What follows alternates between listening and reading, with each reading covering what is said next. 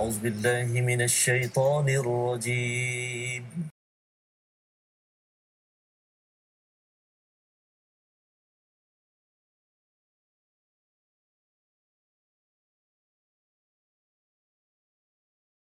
أعوذ بالله من الشيطان الرجيم. بسم الله الرحمن الرحيم. الحمد لله رب العالمين. الرحمن الرحيم. مالك يوم الدين. إياك نعبد وإياك نستعين. اهدنا الصراط المستقيم. صراط الذين أنعمت عليهم غير المغضوب عليهم ولا الضالين.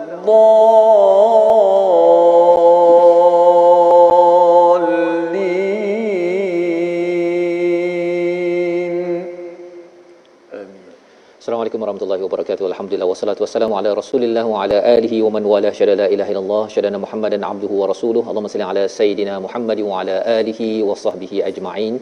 Amma ba'du. Apa khabar tuan-tuan dan puan yang dirahmati Allah sekalian? Kita bertemu dalam My Quran Time baca faham amal pada hari ini dan kita bersyukur pada Allah Subhanahu Wa Taala. Allah izinkan kita untuk terus bersama dengan kalam daripada Allah Subhanahu Wa Taala. Ini sebagai tanda kasih sayang daripada Allah. Allah izinkan Allah mengajar kita al-Quran sebagai satu nikmat yang paling tinggi yang Allah nyatakan pada surah 55 surah Ar-Rahman. Dan pada hari ini kita ingin mengulang kaji enam halaman yang telah pun kita lewati pada minggu ini. Halaman 341 hingga halaman 346 dan hari ini kita betul bersama dengan tetamu undangan kita Al-Fadil Ustaz Abdullah Bukhari sebagai individu penting di Salpad Universiti Islam Antarabangsa Malaysia. Assalamualaikum Ustaz. Waalaikumsalam. Selamat datang. Terima kasih Ustaz ya. Terima kasih. Alhamdulillah dan juga Ustaz Tirmizi apa khabar? Baik, Alhamdulillah.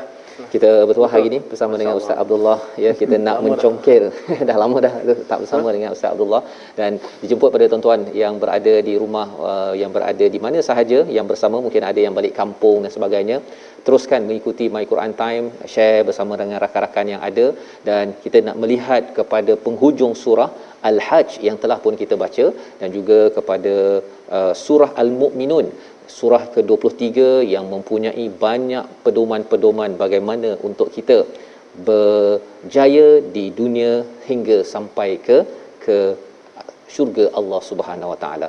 Kita mulakan dengan melihat kepada halaman akhir surah Al-Hajj pada halaman 341 uh, satu perumpamaan yang penting pada ayat 73 kita nak baca bersama-sama satu perumpamaan yang penting kita ambil permata daripadanya. Kita akan bersama dengan Ustaz Abdullah Bukhari selepas ini untuk melihat bagaimana kesimpulan bagi surah Al-Hajj yang kita baca surah yang ke-22.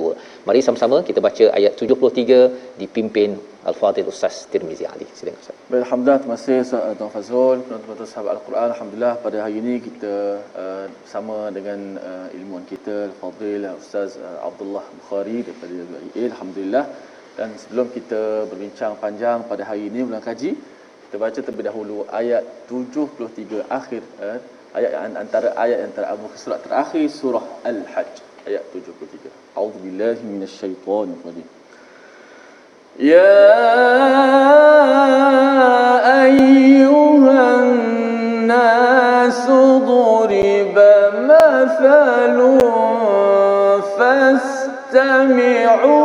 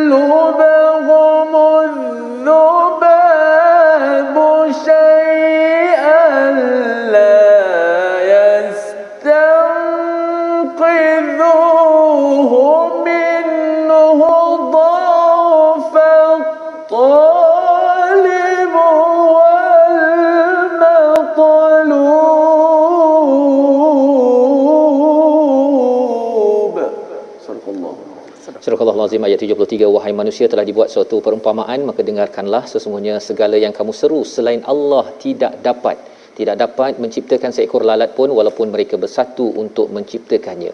Dan jika lalat itu merampas sesuatu daripada mereka, mereka tidak akan dapat merebutnya kembali daripada lalat itu sama lemahnya yang menyembah dan yang disembah.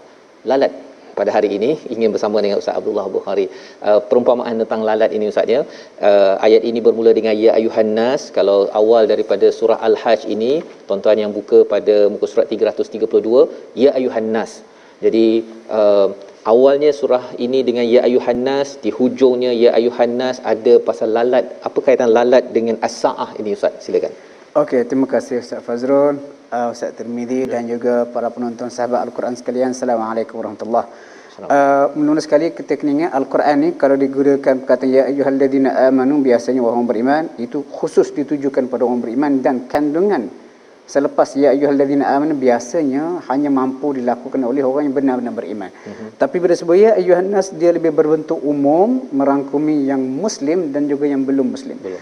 Dan uh, kalau kita tengok ayat yang ke-73 ni dia Allah Taala beri logik logiknya sangat kita kata hebat. Kenapa berhala tangkal azimat ni tak boleh disembah? Uh-huh. Dan dibandingkan dengan lalat. Kenapa lalat? Jadi soalan ni kenapa lalat? Lalat ni kita nampak seperti makhluk yang sangat kita kata remeh, remeh. Mhm. kecil. Tapi kalau kita tanya orang yang terlibat dengan apa?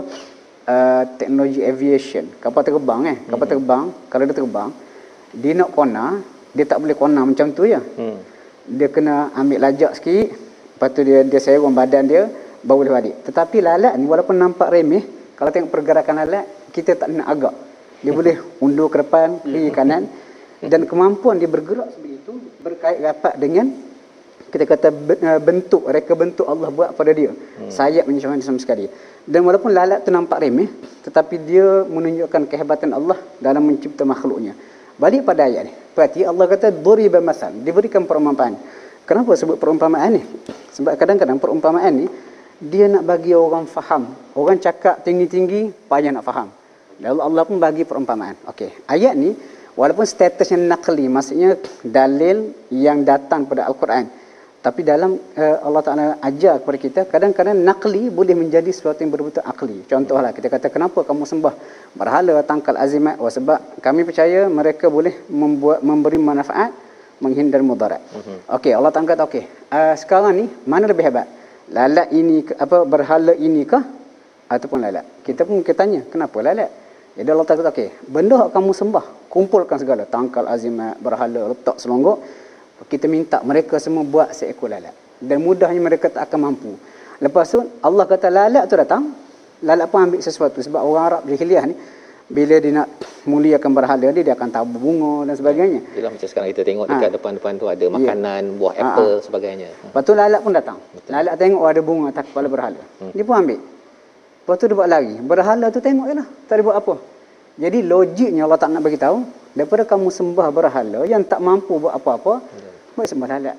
Sebab lalat dia mampu buat sesuatu. Tapi masalah sekarang kamu tidak menyembah lalat. Kamu sembah benda yang tidak boleh yang jauh lebih lemah daripada lalat. Jadi ayat ni bila dibacakan pada zaman Nabi ataupun kita garap kembali bawa pada zaman kita untuk beri logik-logik kepada orang yang bukan Islam ataupun orang yang beriman kepada tangkal azimat ni ataupun berhala mereka akan berfikir oh sebenarnya tak patut sembah benda ni. Hmm. dan kita logiknya lalat lebih berkuasa. Tapi kita tak minta pun pada lalat. Alangkah bodohnya aku menyembah benda yang tidak berguna. Ini logik-logik yang Allah Ta'ala bawakan dalam Quran banyaklah. Hmm. uh, untuk menyedarkan kita betapa uh, Allah adalah Tuhan sebenar dan benda yang kamu sembah ni benda yang tidak berguna sama sekali. Dan ayat ni uh, dia dikaitkan dengan apa? Dengan uh, awal surah tu. Awal surah kita baca dia cerita pasal akhirat. Mm-hmm. gegaran kiamat. Lepas tu antara uh, masalah orang Quraisy pada zaman Nabi ni mereka tak percaya kiamat tu.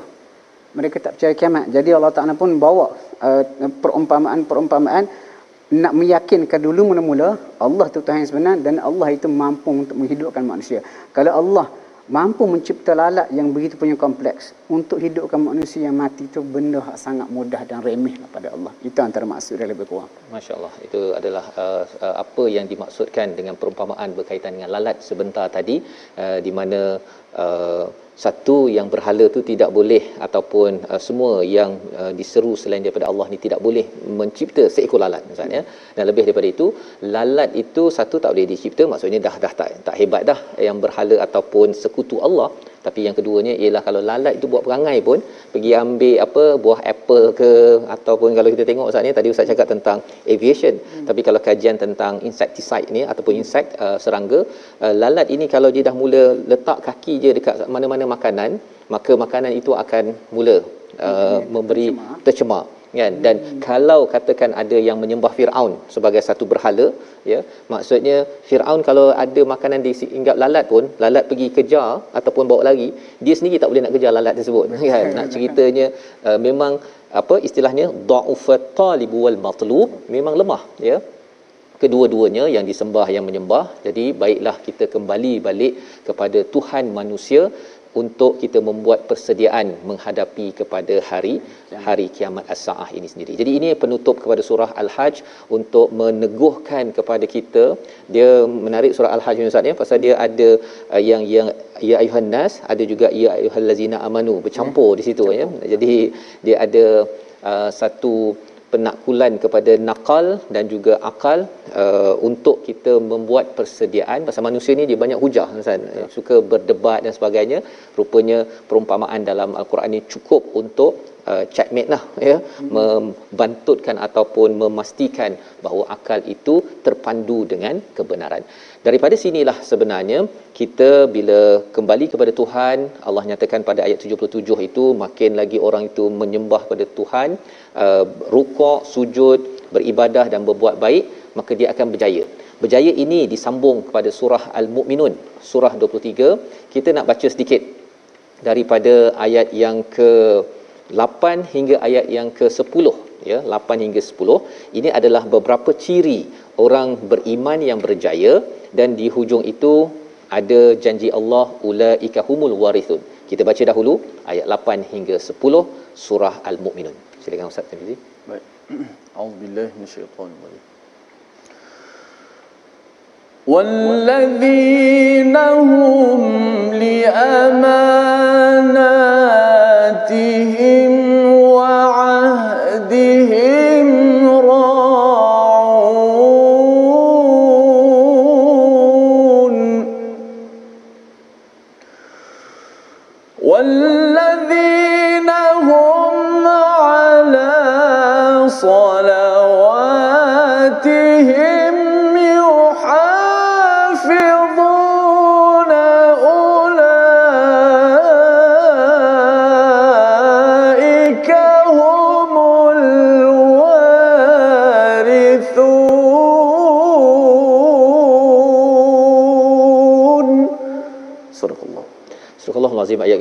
sesungguhnya beruntung orang yang memelihara amanah-amanah dan janji-janjinya satu orang yang memelihara solatnya.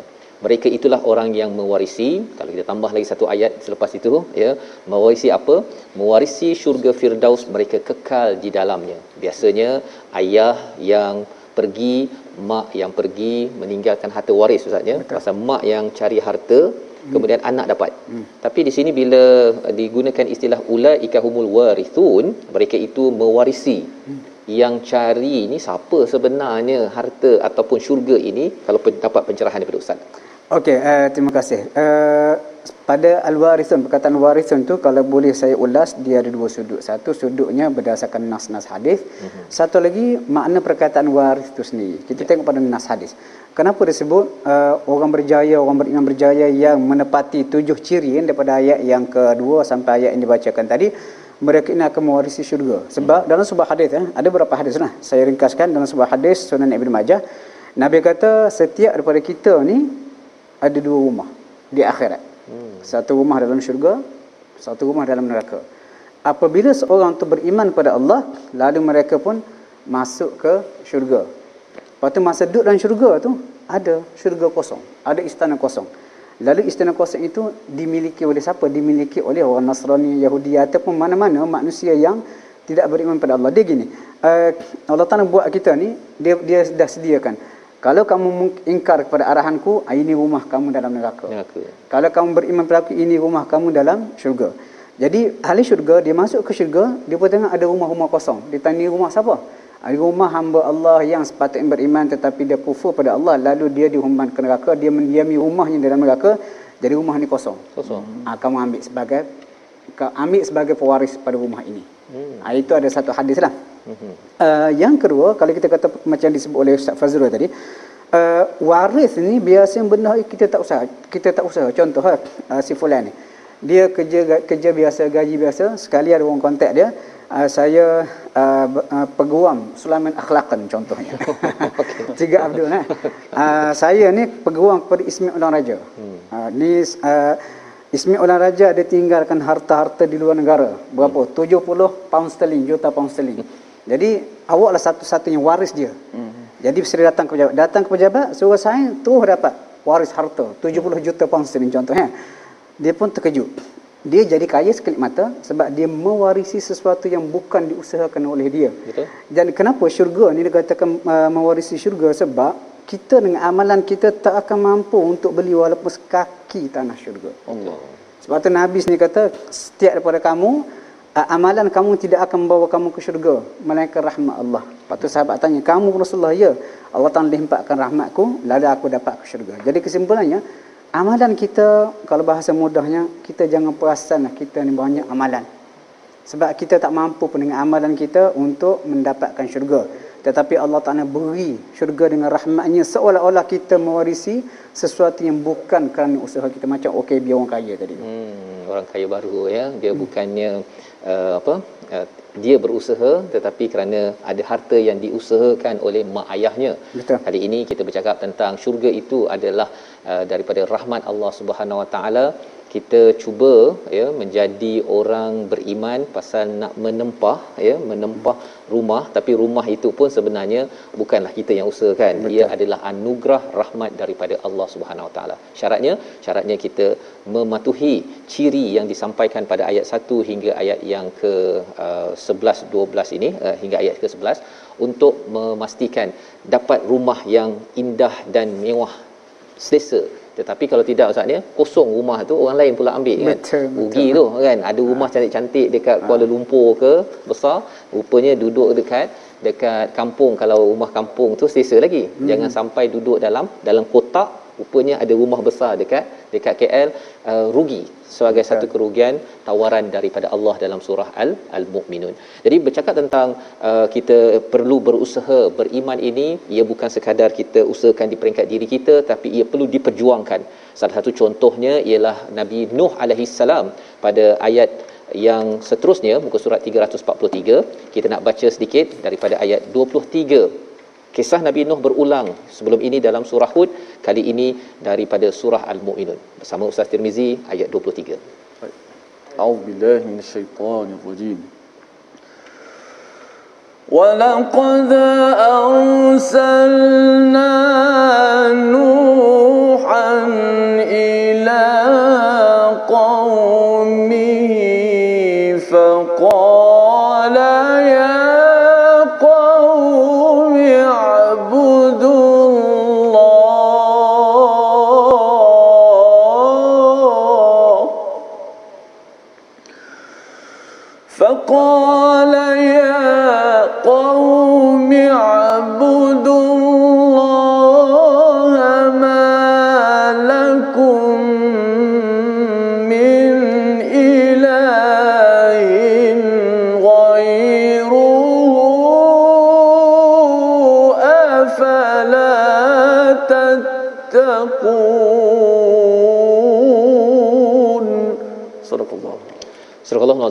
23 dan sesungguhnya kami telah mengutuskan Nabi Nuh kepada kaumnya. Lalu dia berkata wahai kaumku sembahlah Allah kerana tidak ada tuhan yang berhak disembah bagimu selain dia. Maka mengapa kamu tidak bertakwa kepadanya? Ayat 23 ni menarik ustaz ya.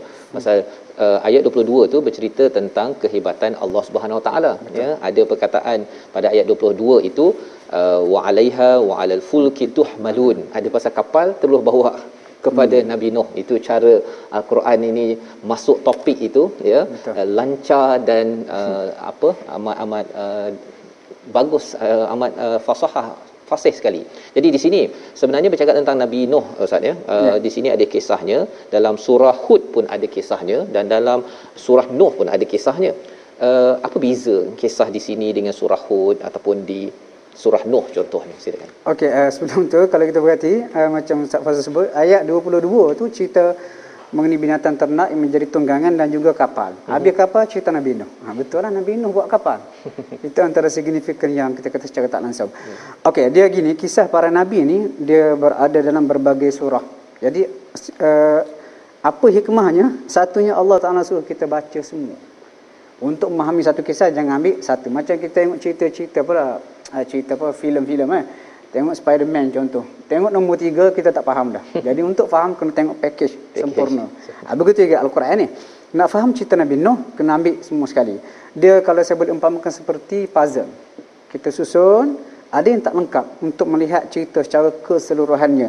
Lalu kita pun tengok-tengok, akhirnya kita nampak cerita Nabi Nuh tu dalam package yang lengkap mula daripada intronya sampai kepada pengakhirnya.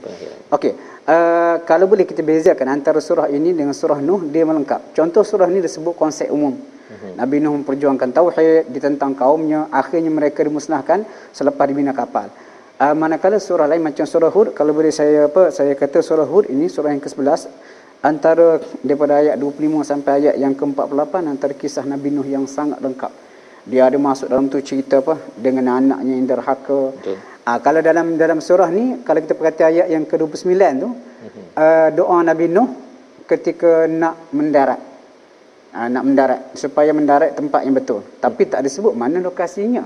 Yeah. Jadi untuk kita tahu, uh, kita buka surah Hud Allah kata apa uh, wastawa ta'alal judi mm-hmm. lalu berlabuh atas uh, apa gunung bukit judi.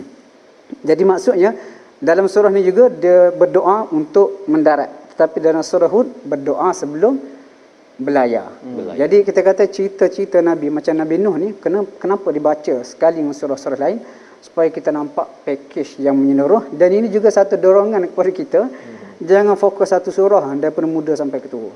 kita kena baca berbagai surah untuk ambil itibar dan kita akan faham cerita itu secara menyeluruh insyaallah insyaallah itu adalah uh, bagaimana ya kisah ini diletakkan uh, macam ber, bertibaran ustaz ya hmm. untuk sentiasa kita melihat kalau bintang tu dia satu saja hmm. kita tengok bintang tu satu aja kita rasa tak cantik sangat kan Betul. tapi bila bertibaran di angkasa raya itu malah dia menjadi menjadi uh, panduan ya untuk uh, mene, apa meneruskan perjalanan hidup kita.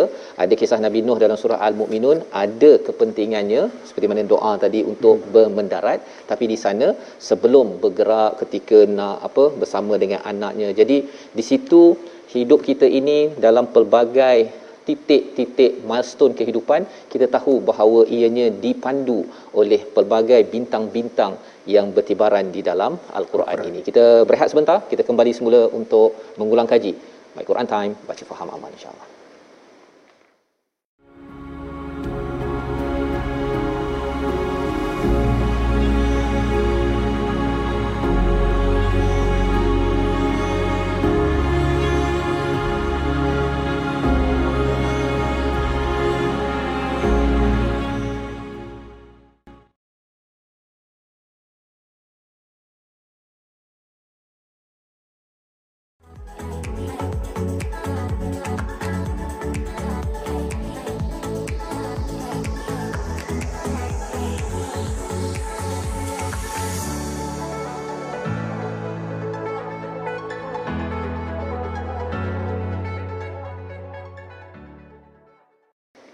إن في ذلك لآيات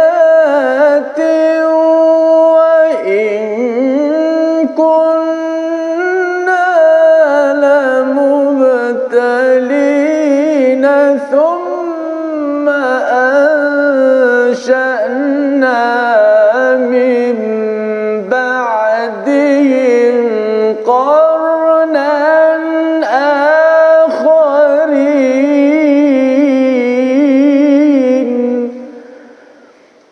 pada kejadian yang demikian itu benar-benar terdapat tanda-tanda kebesaran Allah dan sesungguhnya kami benar-benar menimpakan siksaan kepada kaum tersebut. Kemudian setelah mereka kami ciptakan umat yang lain, yakni kaum 'Ad. Sadaqallahul azim. Alhamdulillah kita bertemu kembali dalam My Quran Time baca faham amal dan terima kasih ucapkan pada Ustaz Tirmizi membacakan ayat daripada ayat 30 hingga ayat 31 ya uh, bercakap tentang kisah Nabi Nuh dan kemudian dikaitkan dinyatakan di sini pada ayat 31 kemudian setelah mereka kami ciptakan umat yang lain qarnan ya perkataannya qarnan dan kalau kita pergi kepada ayat 42 ya kemudian setelah mereka kami ciptakan umat-umat lain pula thumma ansha'na min ba'dihim qurunan akharin ya ada qarnan di sana ada quruna di ayat 42 zaman 2021 ni ada corona corona. kan ada kaitan ke ya ha. tapi nak tahu apa maksud qarnan quruna dan corona tu kalau ustaz dapat lihat ada kaitan atau tidaklah sila ustaz Okey, terima kasih insya-Allah. Uh, perkataan qarnan ni dia singular lah kita kata uh, uh, mufrad kepada qarnun. Qarnun ni tanduk. tanduk Tanduk. Patut nama Dzul Qarnain ni kata Dzul Qarnain kenapa digelar Dzul Qarnain? Ada banyak pandangan lah. Ada Dzu maksud orang yang mempunyai Qarnain dua tanduk. dua tanduk Itu kiasan sebab bumi ni macam bulat, ada satu tanduk satu tanduk untuk dipegang bumi ni. Dzul Qarnain telah menakluki Barat dan dua timur. timur dan juga barat, dua tanduk. Okey, uh, di sini Qarnan di sini sebenarnya umat. Okey. Umat manusia. Lepas tu baca dalam terjemahan tadi pun uh, Ustaz Tirmizi baca. Uh, kemudian selepas itu kami munculkan ataupun kami cipta selepas mereka mereka di situ kaum Nuh alaihi salam qarnan akharin satu kaum yang lain. Soalan ni kenapa dia pakai qarnan bukan ummatan? Hmm. Dia gini ya, uh, qarnan ni kalau ikut asalnya pada haiwan dia tanduk. Tanduk tu dia duduk atas sekali. Kalau contoh rusa ataupun lembu dia berdiri, hmm. tanduk tu duduk atas sekali. Betul. Kenapa kaum Ad selepas kaum Nabi Nuh disebut qarnan? Antara hikmahnya sebab berbanding umat-umat lain mereka duduk di atas. Hmm. Umat pertama Nuh alaihissalam selepas mereka dimusnahkan dengan banjir besar, datang selepas itu adalah kaum Ad. Ad. Jadi itu hikmahnya kenapa Allah Taala pakai qarnan tu tanduk sebab pada haiwan itu dah paling atas dan dalam kalangan umat manusia selepas yang Nabi Nuh yang paling atas mewarisi keturunan ataupun generasi manusia kemudiannya adalah kaum Ad. maksudnya tamadun mereka itu yang paling tinggi ya Ha, yang paling tinggi maksudnya selepas Nabi Nuh. ha Okay. Apa tu yang kurunan tu pula kalau baca yang terjemahan dia kata uh, kemudian kami uh, cipta selepas mereka selepas kaum Ad itu kurunan kenapa dia pakai plural pula sebab hmm. dia umum nak cerita selepas itu datang kaum Samud, Saleh, Syuaib dan sebagainya lagi. Dan sebenarnya tidak ada kaitan dengan corona. tak ada kaitan Tak ada ya? kaitan. Ah, okey Cuma kadang-kadang kita ni uh, orang kita dia kreatif lebih sikit. Contoh hari itu masa masa PKP itu ah dalam surah Al-Ahzab Allah kata pada isteri Nabi wa qarna fi buyutikunna damu dan kamu para isteri Nabi kena qarna tetap duduk di rumah kamu. Jadi orang jenis kreatif ni ada kata qarna corona. Lepas tu arahan ini pun untuk duduk di rumah.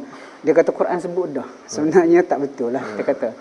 Ha, dia kena ada berasaskan ilmunya betul lah sebelum kita nak buat andaian-andaian macam dia tu. tidaklah dia punya tanasub dia tu sampai ke situ Ustaz ya tanpa betul. ilmu yang betul kaitan kadang-kadang mungkin belajar berfikir aras tinggi sangat Hmm. ya tetapi bukan berasaskan ilmu akan bawa ke laut akan hancur juga apatah lagi kalau dia kata kalau duduk rumah ni Ustaz ya Hmm. uh, kerana duduk rumah tadi uh, dan akhirnya akan menjadi tamadun yang seperti tanduk yang dimuliakan oh itu lagilah dia punya tafsiran yang tidak pun ada asas yang perlu kita berjaga-jaga.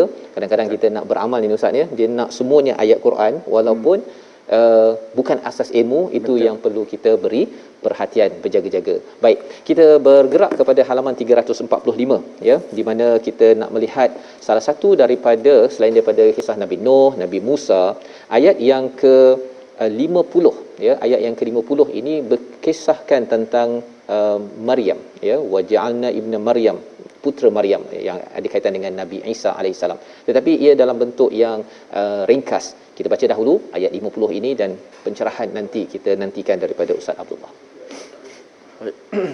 A'udzubillahi minasyaitanir وجعلنا ابن مريم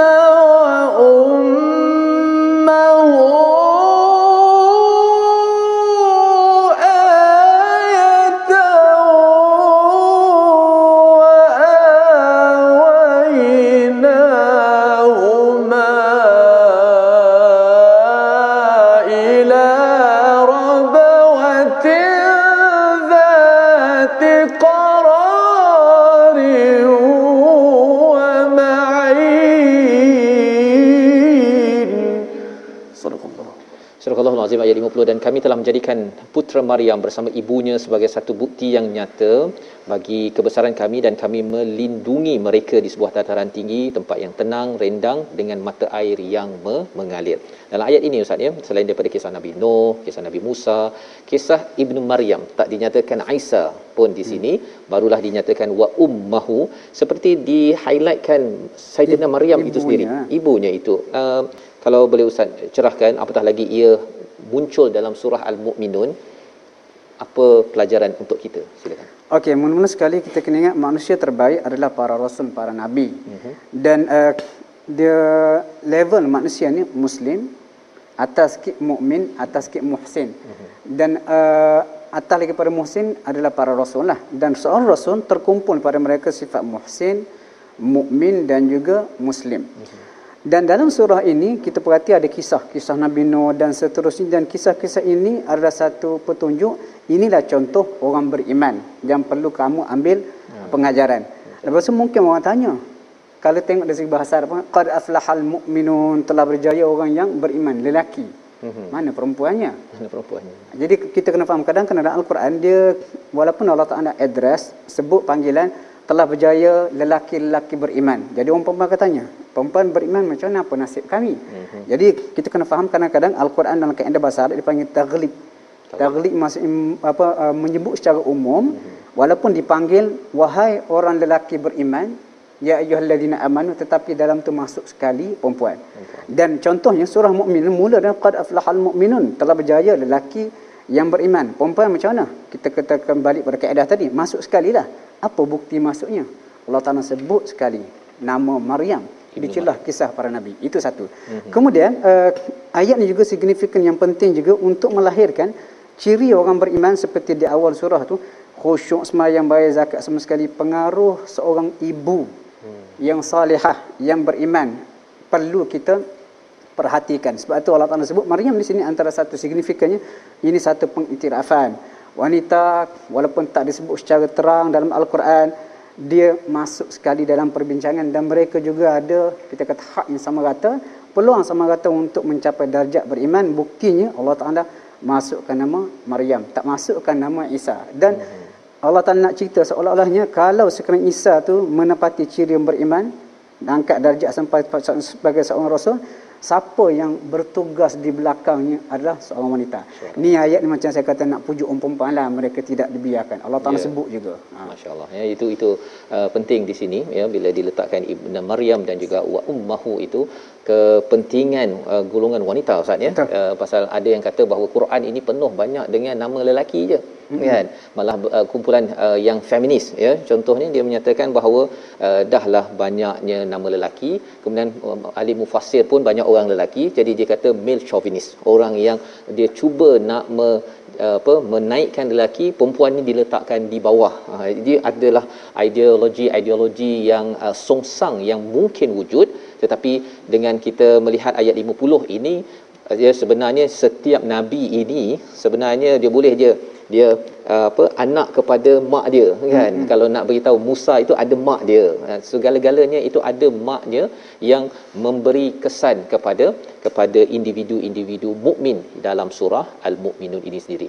Jadi ini pelajaran daripada halaman 345 dan kita nak bergerak kepada halaman 346 ada ayat yang ke-67 ya satu ayat yang pendek tetapi ia bercakap tentang satu amalan yang perlu kita beri perhatian ayat 67 ya kita nak baca uh, bersama dengan ayat 66 lah ayat sebelumnya ustaz ya bersama ustaz Tirmizi silakan baik auzubillahi minasyaitan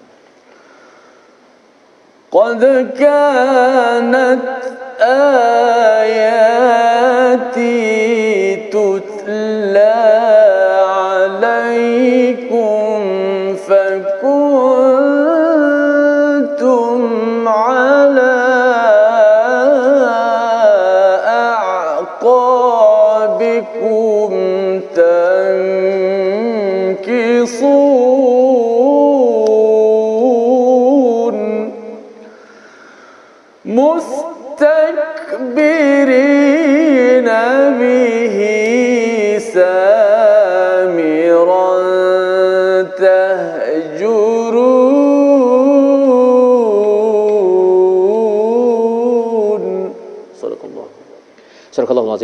66 dan 67 sebentar tadi ayat 66 sesungguhnya ayat-ayatku al-Quran selalu dibacakan kepada kamu tetapi kamu selalu berpaling ke belakang. Aqabikum tanqisun. Mustakbirin dengan menyombongkan diri dan mengucapkan perkataan keji terhadapnya pada waktu kamu berbicara pada malam hari. Ini adalah antara perkara penting uh, berkaitan dengan Quran ataupun ayat-ayat Allah dibacakan. Ada sesuatu uh, habit tabiat tak bagus maksudnya yang disampaikan pada ayat 66 67 ini kalau boleh ustaz cerahkan terutama istilah samira itu. Samira ni cakap-cakap waktu malam. Kita selalu je cakap waktu malam kan. Uh, apa uh, perkara yang perlu diberi perhatian di situ? Okey, uh, ayat ini ni Allah Taala tegur of course lah musyrikin Quraisy pada zaman Nabi sebab mereka menolak Al-Quran. Dan sebenarnya mereka uh, biasa melepak. Lepak Lepak dan dalam bila mereka lepak contoh kita ambil ayat dalam surah Al-An'am surah ke-6 ayat 68. Sehingga Allah Taala beri arahan kepada nabi dan juga orang beriman Allah kata wa idza ra'aital ladina yakhuduna fi ayatina fa'rid anhum hatta yakhudu fi haditsin ghairi. Bila kamu tengok mereka mendalami mengeji ayat-ayat kami, kamu kena segera berpaling, jangan duduk sekali. Jadi nak tengok ayat surah Al-An'am itu uh, kita kata apa uh, sesi lepak dan mengutuk al-Quran ni memang berlaku ketika Nabi berada di Mekah. Mm-hmm. Lalu Allah Taala sebut perkara ini mereka teruskan. Dan cuma menarik perkataan Samirun Tahjurun ni uh, mereka sombong dengannya bihi itu sama ada Kaabah tu sendiri dia kata Kaabah ni kami punya kami boleh buat apa saja ataupun mustakbirin bihi mereka sombong terhadap al-Quran Samira tahjurun mereka mengabaikan atau mengeji al-Quran Samira pada waktu malam. Dia berkata as-samar ni uh, dari segi bahasa dia sembang kosong selepas isyak. Kenapa sembang kosong selepas isyak? Sebab orang Arab siangnya panas. Hmm. Jadi bila mereka nak sembang semua sekali mereka akan ambil waktu pada waktu malam dan terutama sekali selepas isyak. Jadi ayat ni, ni Allah Taala cerita perangai musyrikin Quraisy mereka ada halaqah-halaqah, ada kita kata tempat-tempat mereka melepak dipanggil nadi. Macam kelab-kelab dia akan kutuk al-Quran. Dan benda ni berlaku secara berluasa pada waktu malam selepas isyak. Kenapa? Suasana lebih nyaman hmm. sejuk dan sebagainya. Cuma perkataan as-samar ni kalau kita baca uh, baca tafsir ayat ni ulama tafsir akan membawakan uh, larangan nabi supaya kita tidak as-samar. Sembang kosong lepas isyak. Nabi ni selalu uh, nabi lewatkan solat isyak sehingga 1/3 malam Lepas tu Nabi tak suka tidur sebelum isyak dan Nabi tak suka uh, bersembang kosong selepas isyak. Jadi ulama bincanglah kenapa Nabi tak bagi uh, sembang kosong selepas isyak sehingga perkataan as-samar ini disebut dalam ayat ini sebagai satu celaan kepada orang Mekah. Antara hikmahnya kita solat isyak dan solat terakhir. Dan kenapa Nabi lewatkan tu? Agak-agak sahabat dah mengantuk dah. Habis solat isyak tu tidur. Hmm. Dan hari itu kita ditutup dengan ibadat solat isyak malaikat pun tulis kita ah, si fulan dia apa mengakhiri akhirnya dengan harinya dengan solat isyak. Cantik. cantik. Tapi kalau kita balik solat isyak member lepak, call lepak. Ha jom mama tengok bola contoh hmm, hmm. pergi kedai mama sembang macam cerita keluar. Politik lah cerita itu ini. Jadi malaikat yang sedang mencatat amalan kita tu geleng kepala lah kalau kita kata umpamanya. Hmm. buruk mengumpat kutuk semua sekali. Lepas tu balik ke rumah dah lewat tidur pun lewat tidur dengan dosa-dosa hak kita tambah kemudian kita tidur lewat menyebabkan kita bangun pun lewat ataupun kita terlepas masa untuk qiyamul lail sebab tu antara hikmah Nabi tak suka sembang kosong selepas isyak. Cuma ulama bincanglah lepas isyak nak sembang tu boleh ke tak boleh? Kalau sekiranya ia sesuatu yang bermanfaat macam perbincangan ilmiah kelas dan sebagainya tak ada masalah. Cuma perkataan samar di sini uh, secara lebih spesifik kita kata perangai buruk musyrikin Quraisy. Hmm. sembang kosong selepas isyak mengutuk al-Quran insyaallah itu jadi maksudnya pelajaran untuk kita ialah sembang kosong lepas sembahyang isyak itu terutamanya. Tak, tak bagus. bagus ya tak bagus kalau katakan tuan-tuan dah sembahyang isyak ya hari jumaat dah balik daripada surau tu terus ke kedai mama kan. Kalau kelas agama okey ya. Kalau ustaz uh, Abdullah tadi hmm. kelas-kelas mengaji ke apa ke yang baik tu okeylah ya. Tapi kalau katakan selepas itu uh, tidak uh, di kalau kalau tengok kat sini ustaz ya samiran tahjurun ini dia nampak macam samiran ini dia selalu dia ada kait dengan tahjurun hmm. itu adakah kalau maksudnya seseorang itu dia lepas uh, semai isyak ni suka borak kosong ini dia menyebabkan hati itu jadi tahjurun ataupun jadi orang yang apa yang jauh yang uh, mahjura kalau dalam surah al-isra ha. itu sendiri. Tak, tapi saya saya kurang setuju kalau kita kata macam tu. Eh, perkataan tahjurun ini dia berkait dengan ayat 66 tu. Mm-hmm. dia kata qad kanat ayati tutla alaikum. Ayat-ayatku mm-hmm. dan nak dikaitkan uh, contoh tahjurun ni memanggilkan ayat Tuhan tu macam surah al-furqan. Allah kata apa? Antara keluhan Rasulullah dia kata waqala ar-rasul ya qaumi inna taq inna qaumi ya waqala ar-rasul ya rabbi inna qaumi ittakhadhu hadha al-qur'ana mahjura. Berkata Rasulullah wahai Tuhanku kaumku menjadikan al-Quran ini sesuatu yang mahjur dipinggirkan. Ha, jadi tahjurun samiran tahjurun itu perlu digandingkan dengan ayat surah al-furqan itu supaya kita tak salah apa tembok orang lah. Iyalah. ha, ha. Jadi kat situ. Uh, tapi maksudnya dari segi uh, amalan uh, pada waktu malam itu bagus untuk tidur awal, Betul. ya, tidur awal ataupun perkara bermanfaat. Nah itu itu itu poin penting lah. Itu poin penting juga. daripada sini. Dan itu mungkin uh, ada kaitan dengan awal surah Al-Mu'minun tentang ciri orang beriman uh, mereka itu uh, istilahnya apa? Uh, wallazi uh, wallazi nahum anil la'wi mu'ridun. Di situ mungkin betul. Kalau itu memang berkait rapat dan juga berkait rapat dengan dengan solat tu.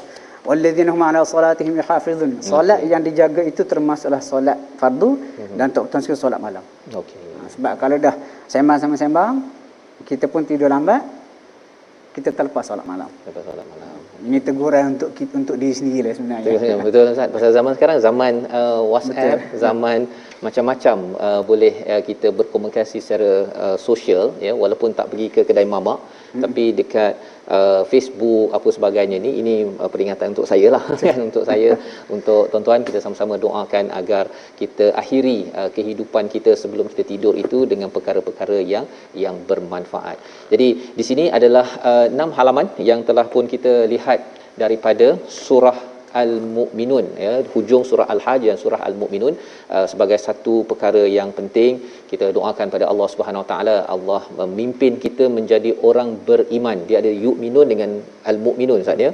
Jadi kalau Al-Mu'minun ini satu chop uh, mohor daripada Allah. Maksudnya kita ni betul-betul berusaha untuk menjadi orang beriman. Inilah panduan di dalam surah ini. Dan mungkin sedikit ustaz ya. Surah al-hajj diikuti oleh surah al-mukminun uh, kaitannya ringkas untuk kita uh, terus esok nak menyambung lagi surah al-mukminun jadi lebih bersemangat. Surah al-hajj apa temanya membawa pada surah al-mukminun yang perlu diteruskan? Uh, kalau kita perhati uh, hujung surah al-hajj memang berkait rapat dengan surah macam mukmin macam satu continuation kesenambungan. Hmm. Contoh ha, kalau perhati ayat 77 Allah Taala kumpulkan semua apa arahan dalam surah Al-Hajj Allah kata ya ayyuhallazina amanu wa yang beriman rukuk sujud sembah Tuhanmu dan buat kebaikan la'allakum tuflihun. Hmm. Mudah-mudahan kamu berjaya. Tuflihin itu siapa? Qad aflahal mu'minun. Hmm. Itu yang pertama. Yang kedua, uh, kita tengok ayat terakhir Allah Taala tutup surah Al-Hajj dia kata faqimus salah wa atuz zakah dirikan salat, tunaikan zakat. Buka surah Al-Mu'min itu antara yang paling awal disebut. Siapa orang beriman yang berjaya ni? Orang yang solat yang khusyuk, orang yang tunaikan zakat. Masya-Allah. Ha, maksud ya. kesinambungan itu bersambung untuk kita teruskan memahami dan juga penghayatan itu berlaku di situ. Insya-Allah. Terima kasih ucapkan pada Ustaz Abdullah Bukhari. Kita doa pada Allah Subhanahu taala agar Allah memimpin kita menjadi orang yang beriman dengan ciri yang jelas yang Allah nyatakan di dalam surah Al Al-Mu'minun. Kita berdoa di akhir ini bersama dengan Ustaz Abdullah Bukhari. Silakan Ustaz. Oh. بسم الله الرحمن الرحيم الحمد لله رب العالمين اللهم صل وسلم وبارك على محمد وآل محمد اللهم اغفر لنا ذنوبنا ولوالدينا وارحمهم كما ربونا صغارا ولجميع المسلمين والمسلمات الأحياء منهم والأموات اللهم ارحمنا بالقرآن واجعله لنا إماما ونورا وهدى ورحمة اللهم ذكرنا منه ما نسينا وعلمنا منه ما جهلنا وارزقنا تلاوته آناء الليل وأطراف النهار اللهم اجعلنا ممن يستمعون القول فيتبعون أحسنه. صلى الله على محمد وعلى آله وصحبه وسلم. الحمد لله رب العالمين. Amin ya rabbal alamin. Terima kasih diucapkan pada Ustaz Abdullah Bukhari ya memimpin doa bersama kita pada slot 1 jam ulang kaji halaman 341 hingga 346 ini permata-permata yang kita ingin ambil dan jadikan ia sebagai aset yang berharga sampai ke syurga untuk me- me- mendapatkan rahmat Allah Subhanahu taala inilah yang kita ingin sebar-sebarkan dalam tabung gerakan al-Quran juga ya untuk kita sama-sama tuan-tuan sekalian kita menyumbang dan apa sumbangan tuan-tuan itulah yang kita akan manfaatkan melaksanakan program-program dan menyebarkan lagi kandungan daripada al-Quran ini untuk memastikan kita bersama orang beriman mendapat rahmat mewarisi syurga al-firdaus al-a'la. Insya-Allah kita bertemu lagi pada halaman baru surah al-mukminun pada hari esok dan kita bertemu dalam My Quran Time baca faham amal insya-Allah.